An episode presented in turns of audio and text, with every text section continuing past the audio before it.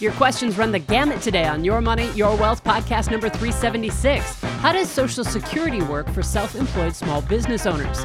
Is there a solo 401k that allows after tax contributions? How much cold hard cash should you be keeping on hand? Why do advisors suggest buying a fixed indexed annuity? And how do qualified charitable distributions work? Finally, is it a good idea to prepay the mortgage on a real estate investment? And how do you calculate the tax on a home you inherited? I'm producer Andy Last with the hosts of Your Money, Your Wealth, Joe Anderson, CFP, and Big Al Clopine, CPA. You can visit yourmoneyyourwealth.com and click Ask Joe and Big Al on air to send the fellas your questions as an email or as a voice message. Hello, YMYW team. This is Jim from Santa Cruz calling. The last time I submitted a question, Joe just tore it to shreds on air, but fortunately, I'm a fearless glutton for punishment, so here comes another one. Our friends Jack and Diane are deciding on a Social Security strategy. Each is 62 years old. Because Diane was the primary earner, she plans to claim it benefits at age 70. Jack was self employed, but since he is now working less than 45 hours per month, he's tempted to claim his benefits now. He expects to earn around 2000 a month for the balance of this year, which exceeds the 1630 a month allowed by the SSA. Jack understands that 50% of the excess benefits will be withheld. Our question How does the Social Security Administration determine Jack's earnings? Their website indicates that benefits are withheld in the first months of the following year, but tax returns often aren't filed until April or until October with an extension. How and when does the Social Security Administration determine the amount of withheld benefits for self employed persons?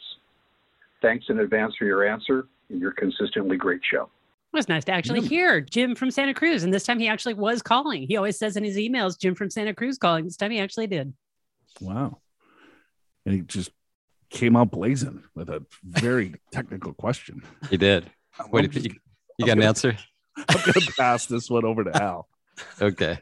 Well, the Social Security Administration, if you are before full retirement age and uh, you're making more than about $20,000, then you're making too much to get your full benefits and you'd have to give some of those back. I guess if you're a W 2 employee, the IRS knows pretty quickly because the W 2s yeah, withholding and W 2s are filed, and IRS gets a copy. Those are filed by January 31st. But if you're self employed, it's a whole different ballgame, right? Because you, you may literally extend your tax return and not file until October 15th. So in that case, the IRS is not going to know until October 15th. So that's the point where they'd either withhold from your future benefits or they also you do get a, a letter uh, requesting a payment back to catch it up. And if you can't pay it they'll just withhold from future payments. But it just extends the period of time from january february to maybe even october. So why does he care? I'm, i guess what is he trying to solve for is is where i'm at.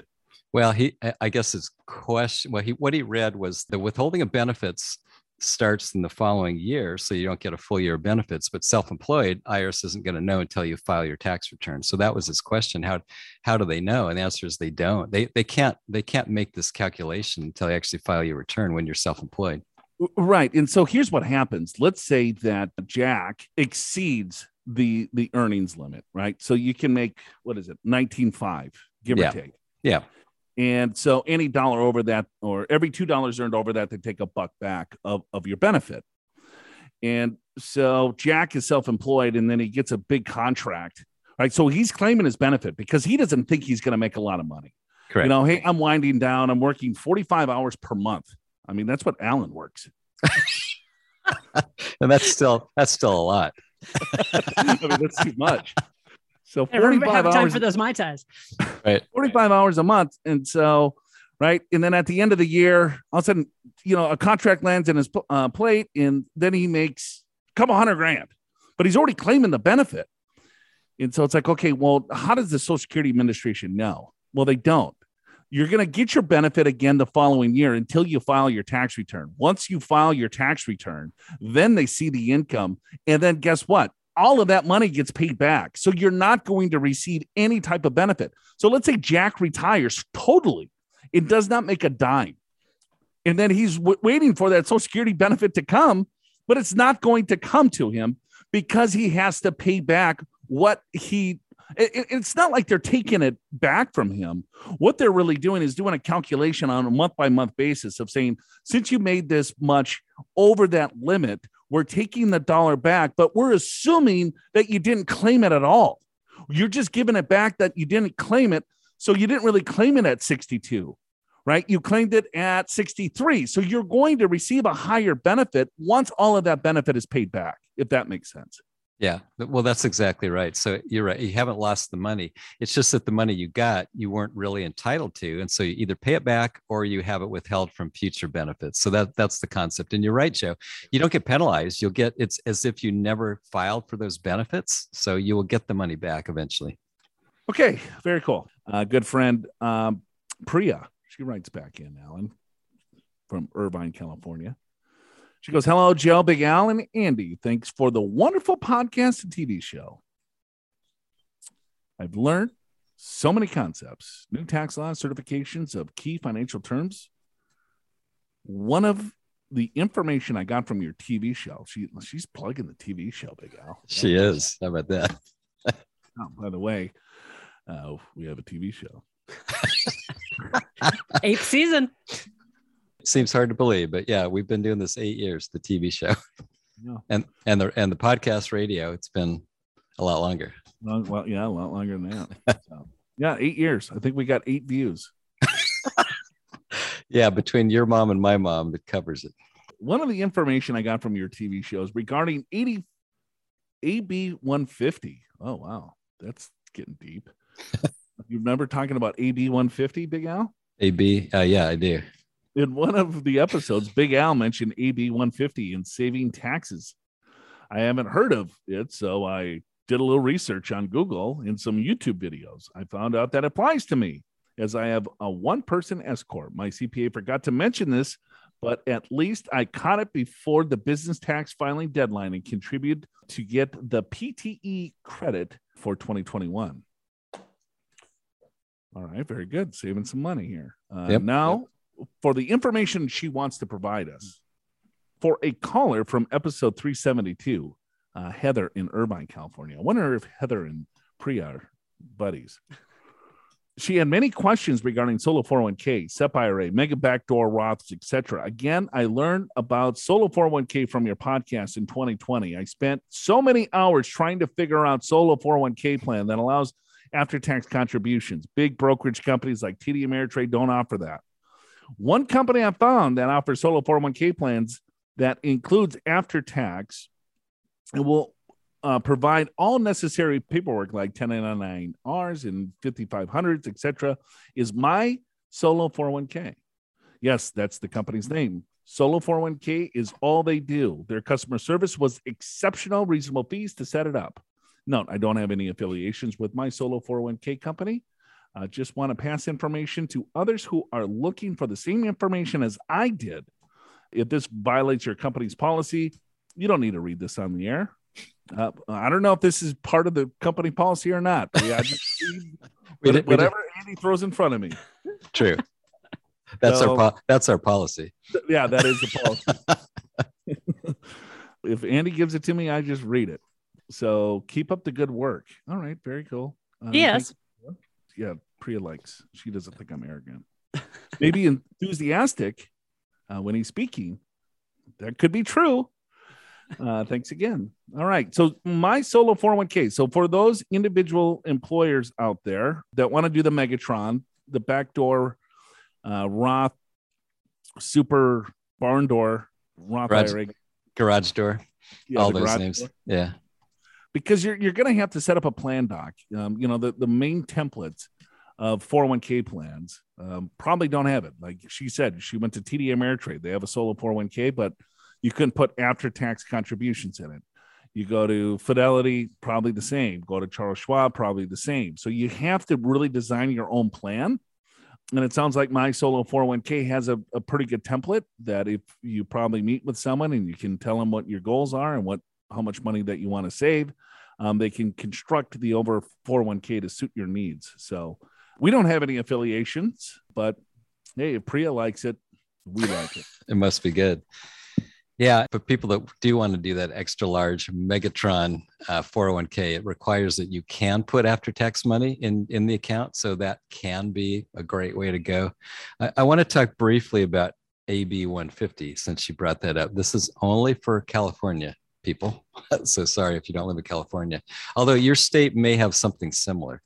So, what this is, a law was passed in California last year, maybe in the summer or spring, where if you had a, a small business, like a one person S Corp, something like that, LLC, and there's other rules too, because you can have partners, but it's too complicated to go right now. But the concept is that you can actually pay the taxes from the profits from that S Corp business through the business, and then you can get a tax deduction on your personal return. Because right now, you guys know that taxes that you pay to franchise tax board or any state taxes for that matter are only deductible up to $10,000.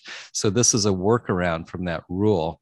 And you basically had to make that payment by the filing date, which happened a couple weeks ago. So this uh, means nothing to you. Well, it, for it, next it, year, it's for next year, yes. And so told you uh, so. right. And so for next year, yes, um, is at least in California, the the law still stands. So you know, there's talk about changing the federal tax law to allow state tax deductions up to eighty thousand is the last number I heard, but that's been stalled. So who knows? Anyway, if your state has something like this, and if you got a small business, this is worth looking into. Self employed small business owners, you know your financial and retirement planning requires special attention. Visit the podcast show notes at yourmoneyyourwealth.com to read a helpful guide on small business tax filing and to learn five retirement mistakes that small business owners make and how to avoid them. Click the link in the description of today's episode in your podcast app to go to the show notes, access those free financial resources, ask Joe and Big Al your money questions, and to share the show and the resources. Or if you prefer a more in depth review of your entire financial situation, click the Get an Assessment button in the podcast show notes and schedule a personalized one on one free financial assessment with one of the experienced professionals on Joe and Big Al's team at Pure. We got April writes in from Tinley Park, Illinois. Is that right? Tinley? Tin- I believe Tinley? so. All right, Tinley. Hi, Joe, Big Al, and Andy. Hope Joe had a great vacation honeymoon. Oh boy, cat's out of the bag. well, you're the one that said it. It's I'm I'm I'm always very careful not to uh, bring uh, it up. It was like just like right at the end of the show. Like, uh, People pay even- attention.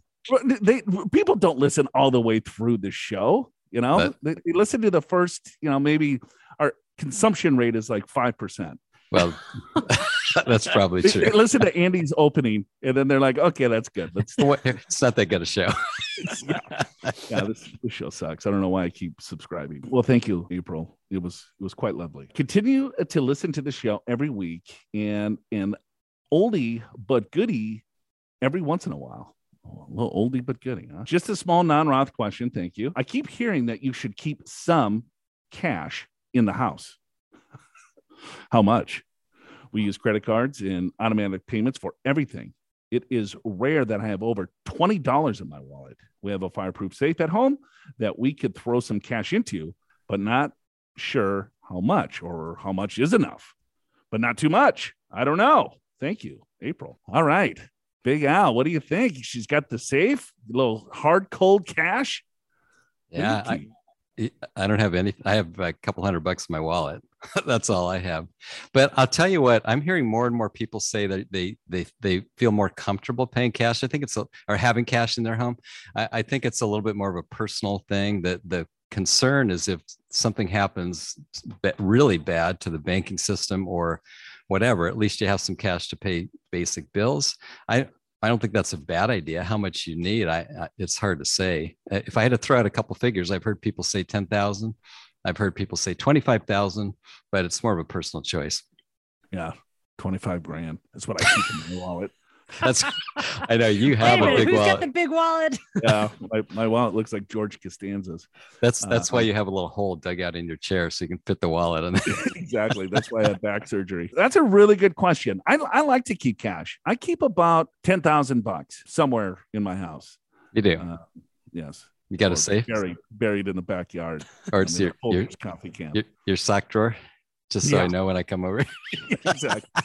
and I keep, I usually keep, I try to keep, I don't know, and- and maybe I'm old school. My, my dad always carried a ton of cash. Yeah. And so, you know, on the golf course too, you know, if you gamble a little, little bit and then it's like, can I Venmo you? I'm like, no, you're not Venmoing me $20. I want cash. So, um, Got it. just not a- I'm not a big fan of that. I like I like cash. So I, I don't know. I, I like 10 or 20 grand. Put it in the safe. Get your generator, you know, get a whole bunch of bottled water too, I guess. Sure. I suppose, right? yeah lock it up with your gun gun safe so yeah i don't know 20 grand that's that's the answer what do you think Okay. I'll take that. all right let's see we got smitty i haven't heard Yeah. from a We haven't. time.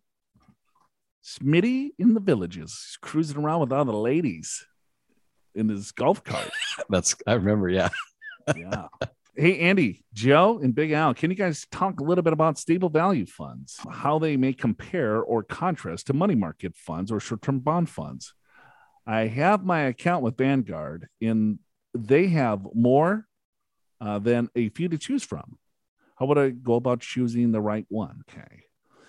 Schmitty we're not here to give advice on stable value funds but what i would do you can look at Vanguard, just go into the profile of the fund, and then you can kind of see what the makeup of the the stable value fund is. They could have treasuries in there. They're probably short term bonds. It's a little bit more diversified. And if it's, I mean, we we, we did a whole show on stable value funds, didn't we? Didn't we? Yeah, I think I think it was uh, one of our Waukesha listeners that asked about stable value funds. So yeah, I'll, I'll find that podcast episode number and I'll put it in this one to go along so that somebody can go and listen to it. Yeah, I like that it. Idea. Saves us time. Right. Jesse, he writes in from North Dakota. Our financial advisor is suggesting we take out a fixed indexed annuity. I know you're not a big fan of annuities, and we feel we would likely do better in the stock market. My husband and I would appreciate your thoughts. Don't do it. All right, next. Our nest egg isn't large from the sounds of most callers. Yeah, Al, you're going to probably, well, you don't have that much money. I do realize when I said it, it came out of my mouth. It was like I didn't really mean it that way. And of course, you called me on it. Our nest egg isn't large enough uh, with the sounds of most callers, uh, but it is what it is. Well, Jesse, don't you worry about a thing. I'm 61, my house husband's 62, and I make $95,000 a year, and he makes 60000 TSP 401k contributions are 17% with 5% match for me and 15% with 3% match for my husband. We currently have $500,000 combined in these accounts. That's a ton of cash It is. That's probably top ten, top ten percent in the country. Wouldn't you by say? far. I mean, you got a half a million bucks. Um, be proud with no other accounts. Our accounts are in target date funds with a 60 40 stock bond mix. We both plan to retire at 65. He wants to start uh, taking his Social Security at 65. We should have about $2,200 a month, or which should his his benefits $2,200 a month. If I wait until I'm 70, it's going to be $3,200 a month, as I have a pension of roughly $2,200 a month once I retire. We will be debt free in 24 months. Post retirement expenses are estimated to be $4,000 a month. Is an annuity something we should consider to guarantee a set amount of income to go along with what we will be receiving? Or are there better options for us? We are both healthy and active, so don't anticipate chronic health issues in the future. But who does? That last caller did. yeah, he's already Man, talking about it at age forty-two. He's- buying long term care insurance at 35. Buying a Uh, 10, 10 year term life insurance because I only got six years. uh, we both drive Toyotas and a Harley Davidson. Jesse, that like North Dakota, I could just see it cruising along in that Harley, Yeah, black bandana. Can you Oh. can you imagine? black and orange for sure. Pets have all passed on, so none of them now, um, as we're enjoying traveling. Beverage of choice, Bud Light. Oh, I thought she was going to say Busch Light, North Dakota. Okay, Jesse, no, absolutely not. Do not buy the fixed index annuity. That thing is just jammed with BS and it's full of commissions, and I would fire your advisor. There's you don't need the income. You are going to have a very healthy income. You have 3251 a month from yours. You're going to have 2170 plus 2250. So 12 times that, that's they're going to have close to $100,000 of fixed income Yeah, already, right? they spend 50 grand. So right, and then he's like, eh, "You need an annuity for more income." Right. Well, what the hell are you talking about? You, if you need income, right, right, you have a healthy fixed income. They don't spend a lot of money, and their fixed income, their, their pension, her pension alone will cover almost three quarters of their expenses. You throw in Social Security on top of that. So you turn on the annuity or you buy the annuity, you get locked in. The advisor makes a huge commission on it, probably 50 grand and he's not going to disclose that in the fixed indexed annuity, which is total garbage. To say, oh, we got a benefit for you that you're going to get more income on that, and it's going to be guaranteed for life. Well, you already got a hundred grand guaranteed for your life. Do you want right? Don't you want some walking around money? Maybe you want to buy another Harley. Maybe you want some leather chaps. Buy some more Bud Light. I don't know. Don't lock that thing up. And no, go in a very conservative portfolio. Stay in cash. I don't care. Yeah, more vacations, right? I, if you if you take and the all- income will provide that too. But you, I mean, you're gonna annuities are for people that need income, that are worried about longevity, that don't have a lot of fixed income. You are exchanging cash for a guaranteed income for life. That's what an annuity is. It is not an investment. It is income, it's insurance. So you're buying more insurance to guarantee an income stream where you already have a guaranteed income stream that's covering your expenses. So why would you buy more insurance on that? Yeah, I, I'm 100% with you. So, and and the the how does the fixed index annuity work? I don't know, don't know how much time we have, but if you could explain that. Well, I, I was going to say a little comment from uh, Tommy Boy you know, it's because it, here's how it's sold, right? Is that here you could get stock market like returns with no downside risk, right? Who doesn't want stock market returns with no downside risk? Yeah, it sounds great. It sounds great, right? But there's caps. There's you, you have to take a look at all right well how much will this thing actually produce for me what the fixed indexed annuity really is doing or what the insurance company is doing is buying bonds and they're buying call options on the bond for the S&P 500 or the Nasdaq or whatever or the Russell 2000. So you're picking, "Oh, I want the S&P 500." You're not buying the S&P 500. There's no dividends. It's an option that the insurance company's doing. They're very smart people in these insurance companies that package these products. And then they distribute it out to a sales force of insurance agents to say, "Here, sell this product." you'll make a lot of commission because it locks up that money on the insurance balance sheet because there's huge surrender penalties and people are like well i don't want to pay the penalty and i want to use it for guaranteed income. And so they're going to slowly drip some income out for me and i'll slowly get my principal back over the next 30 years and i'm not going to get a true irr on that overall investment until i'm 85 years old right? So you got to be careful. You got to really understand how these products work. If someone is selling it to you that it sounds like, hey, it's a really good investment and you could get all these great returns and you're not going to have any risk and it's guaranteed. And oh, by the way, there's these riders that can give you income. An annuity is insurance for income. If you don't need the income, right, and you can control your income, I would keep it in your 401k or your TSP or, or roll it to an IRA. The issue that they're going to have is taxes. So then they can control the taxes. Now, if they turn on the annuity, they're even going to have more income. Right now, it's probably 125 grand. That's going to pop them into another tax bracket. So the income that they receive from that guaranteed annuity is going to be less than what they thought because of the taxation that they're going to have to pay. So keep it in the lump sum and then maybe slowly start converting some of these dollars out to Roth IRAs.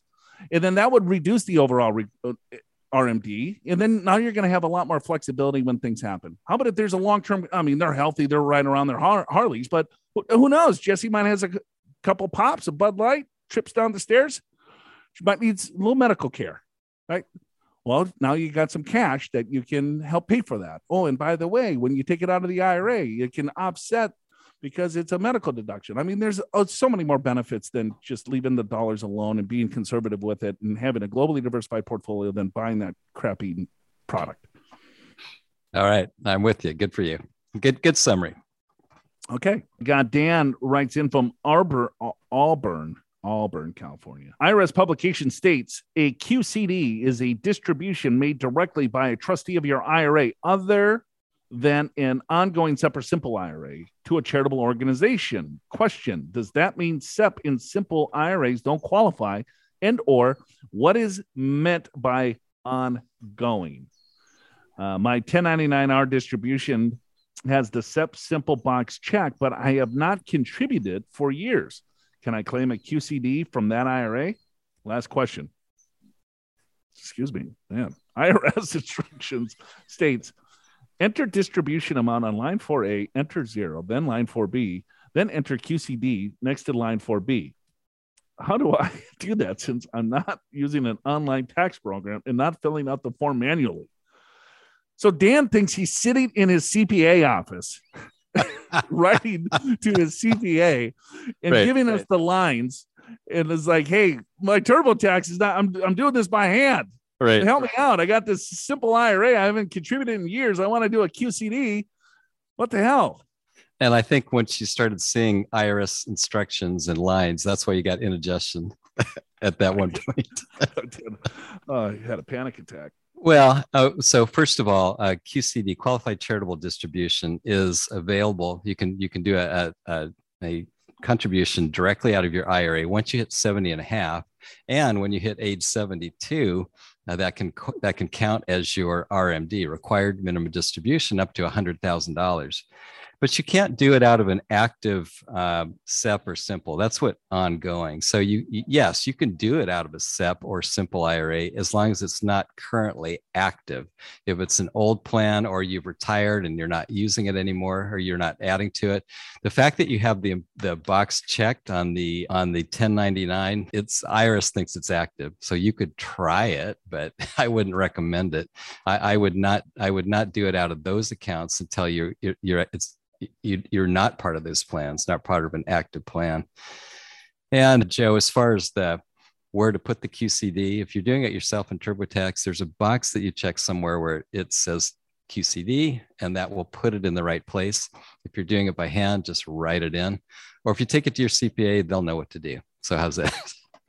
Here, here's, I mean, just the, you could do that too, or just roll it into an IRA.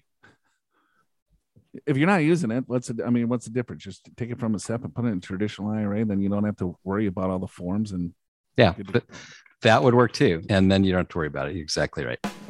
So, Smitty, that episode was number 367, Stable Value Funds. That was a question asked by Sharon in Waukesha. You can find that in the podcast show notes at yourmoneyyourwealth.com. In the meantime, are you subscribed to YMYW on YouTube? You can watch Joe and Big Al answer your podcast questions on video, and you can catch YMYW TV. From tax planning to Social Security to cryptocurrency and more, the eighth season of the Your Money, Your Wealth TV show is required viewing. The latest episode is on estate planning, how to build your legacy now and beyond. Watch, subscribe, and download the Estate Plan Organizer and Survivor's Guide from the podcast show notes at yourmoneyyourwealth.com. Just click the link in the description of today's episode in your favorite podcast app. Hi, Joe, Alan, Andy. This is Tyler from New Jersey. All right. I've got a question regar- regarding prepaying mortgage debt, but not the typical primary resident question. Have an investment property that I don't live in anymore. There's roughly 18 years left on a 20 year mortgage at 3.37%. Their current rents cover the mortgage, taxes, insurance, and property management, even with setting aside 10% for repairs, 10% for capital expenditure, and 10% for vacancy. The property still cash flows, but I don't touch the money. It just sits in the property checking account. I'm considering using some of the cash flow to prepay the mortgage, which seems like a sin in the personal finance community. Every time this comes up in a forum or Facebook group, please, people lose their minds. However, we why wouldn't you pay this off sooner to have free cash flow and reduce the total interest payment? If I go ahead with this plan, I'll have the property paid off in roughly 14 years. When I'm 47 years old, if rents never go up from there where they are today, I'll still have $3,000 a month cash flow to pay after paying my tax, insurance, and property management. Plus, I'll save about $20,000 in interest. I understand if I took a couple hundred dollars and invested in the stock market today in a brokerage account, I could do better than 3%. But even if it grows at eight and we ignore capital gains tax, that's not going to give me $3,000 a month in passive income at age 47. Even backing out ordinary income tax on this $3,000 at the 24% tax bracket, I would still net out $2,000 a month for only a couple hundred dollars today. Making this extra payment today would still leave a positive monthly cash flow. Am I missing something in this FWIW? For what it's worth. Okay, thank you, Andi. Um, did you know that, Big Al? F- um, I re- I had to think about it. I didn't know right off the bat. Oh, for what it's worth. Um, wow. Um, I maxed, um, I maxed out my 401k, uh, Roth IRA, backdoor uh, HSA, and put $5,000 a year into my brokerage account. I have a six month emergency fund, and the mortgage is my only debt. Tyler. All right, Tyler, great question. Big Al has had a lot of investment property. And I think it really depends on your goals, but I'll, I'll let you take a crack and I'll give you my opinion. Yeah. So here's my feeling is the reason why financial planners will tell you not to is you're paying a mortgage of 3.37% and the stock market maybe over time globally diversified portfolio might earn 6 or 7% so there's an arbitrage there that you can keep.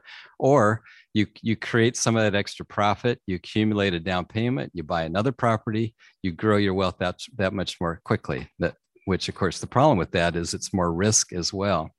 But if i take a step that's the but that's the kind of the financial planning uh, community i would take a step back. Me personally i I don't really care if my mortgage is paid off on a rental while I'm working, but it would be really cool if it's not, if it's, there is no mortgage when I retire, because that's when I'm going to need the cash flow. So I, I'm actually in favor of that idea, even though I would, I know that I would be missing out on the, on the arbitrage.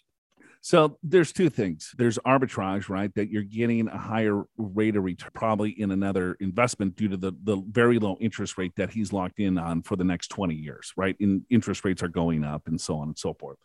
So it's like, okay, I don't know if we'll ever see interest rates at 3% or 3.5% in the next 15, 20 years. I don't know. Maybe, maybe we will, maybe we won't, but it, it's a low rate, right? Historically. So it, it probably makes sense to keep that but I see where his head's at. But he's got to look at things maybe a little bit differently because he's got a mortgage on it. What are you holding that property for right now? Are you holding it for growth or are you holding it for income? Right? Because if he's holding it for growth, well, then you probably don't want to pay off the mortgage because then that's leverage, right? Because you're looking at the growth of the overall equity versus if you pay it down, your percentage of growth is going to be a lot higher because your your cap rate or cash on cash is is is a lot higher when you have debt. And then you put that money into a side fund. And I get what he's saying. He's like, I'm doing the math, and in, in the when I'm 47, this side fund that grows at 8% is not going to produce $3,000 a month. Well, that side fund at that point per, could probably pay off the entire mortgage, and you still have a- excess capital on top of the mortgage. So it, it really depends on what math that he's running and what his goals are. If he wants to retire at 47 and needs the, the, the cash, well, then yeah, pay it off. And if that's your goal to have additional cash flow at 47, then by all means. But I don't know if he wants to retire at 65, it's it, it, it might make sense, you know, to, to, to keep the note. Yeah, I agree with that. It all depends upon retirement. If 47 is the retirement date, then then I like the plan. If 65 is, then I would just let it run its course use that extra money to to build up reserves to invest in other assets so yeah to me the having a mortgage on a rental is actually just fine as long as the the rental income covers the payments and you don't necessarily need the cash flow because you're still working but it's a whole different ballgame when you retire you might want that cash flow. I think paying a couple hundred bucks a month extra it psychologically is a little easier than making a lump sum payment you know when you retire although in, in his case he's only gaining about four years so it's not that big a deal hey run me an it's we have a little bit of time. Run run an example let's say of like a cap rate or cash on cash and you know when you look at real estate with mortgage versus not on a growth angle. So he's still young guy and it's like okay well maybe he wants to continue to build his wealth versus getting cash flow. So if he has the note versus not the rate of return on that property from a growth perspective is is, is going to be higher Okay. Yeah. Let me just do a real simple example. So, $100,000 property, which I know you can't find, but the math is easy. So, we'll go $100,000 property. We'll say that you put down 20%, $20,000. Okay. Or actually, let's do 10%, easier math. 10, 10% you put down $10,000.